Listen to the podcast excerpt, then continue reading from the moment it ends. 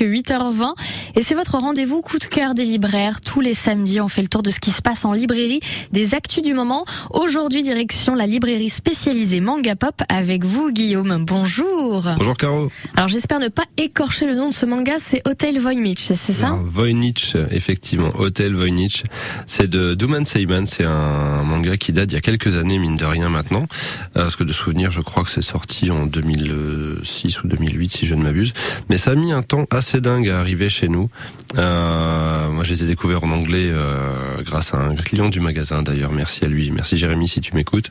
Euh, il y a il y a maintenant quelques mois, et j'ai eu la surprise en pleine lecture de voir une publicité comme quoi ils allaient les sortir en français, donc chez Noévé Graphics. Et euh, comment expliquer Hôtel Voynich? C'est un hôtel, comme le nom l'indique, Mhm. euh, où on va retrouver toutes sortes de personnages euh, très particuliers, euh, très hauts en couleur. Alors c'est pour public averti. On est Oui. sur une ambiance. Euh, alors c'est pas gore, c'est pas crade, mais c'est dérangeant. Euh, Pour ceux qui aiment les euh, les, les films d'horreur un petit peu à l'ancienne où euh, c'est plus l'ambiance qui installe, qui fait que c'est bizarre plutôt que euh, du, euh, du du plein écran où Mm. il y a trip et boyau. Voilà, on n'est pas dans de l'horreur, on est dans un truc particulier. C'est un ovni. Voilà, Hotel Voynich que j'invite les gens à découvrir parce que c'est vraiment particulier. Ce sera en trois tomes, donc c'est une série assez courte au final.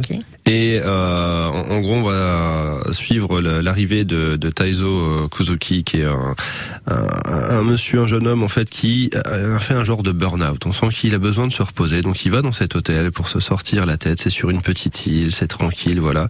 Sauf que lui-même, on sait pas trop c'est quoi son passé.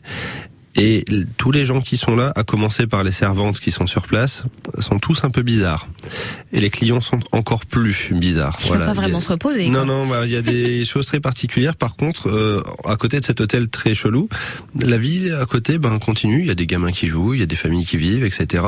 Sauf que ça a l'air de déranger personne. Personne trouve ça bizarre qu'il y ait euh, des anciens tueurs à gages, qu'il y ait des genres de fantômes, qu'il y ait des sorcières, on sait pas trop, euh, qui soient là. Ça a l'air normal. Et euh, la force de ce manga, vraiment, euh, je peux pas définir ça mieux que c'est aussi mignon que glauque. Voilà, on est vraiment sur les deux en même temps. Drôle d'association. Ouais, c'est mais j'ai jamais trouvé une œuvre qui arrive à associer les deux aussi bien. Il y a des love stories dedans qui sont super mignonnes mais avec des êtres complètement glauques.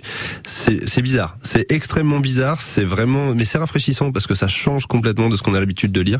Donc pour ceux qui cherchent une aventure un petit peu hors du commun, je recommande vivement la lecture d'Hotel Voynich. Eh ben, merci beaucoup Guillaume. On retrouve le- rien que la première de couverture hein, sur francebleu.fr pour se plonger un petit peu dans cet univers. 8h22, c'est l'heure de regarder ce qui se passe sur votre trafic, sur vos routes sartoises. Pour l'instant, tout est dégagé à la flèche en